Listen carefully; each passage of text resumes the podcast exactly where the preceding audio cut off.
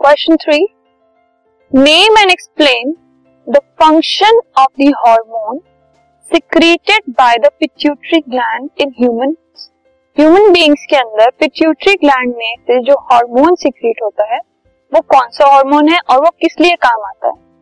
सो pituitary gland में से growth hormone secrete होता है। Growth hormone is secreted by pituitary gland अब ये किसमें हेल्प करता है? ये आपको उसके नाम से ही पता चल रहा होगा। Which regulate growth and development of the body human body में ग्रोथ और डेवलपमेंट को ये हार्मोन रेगुलेट करता है।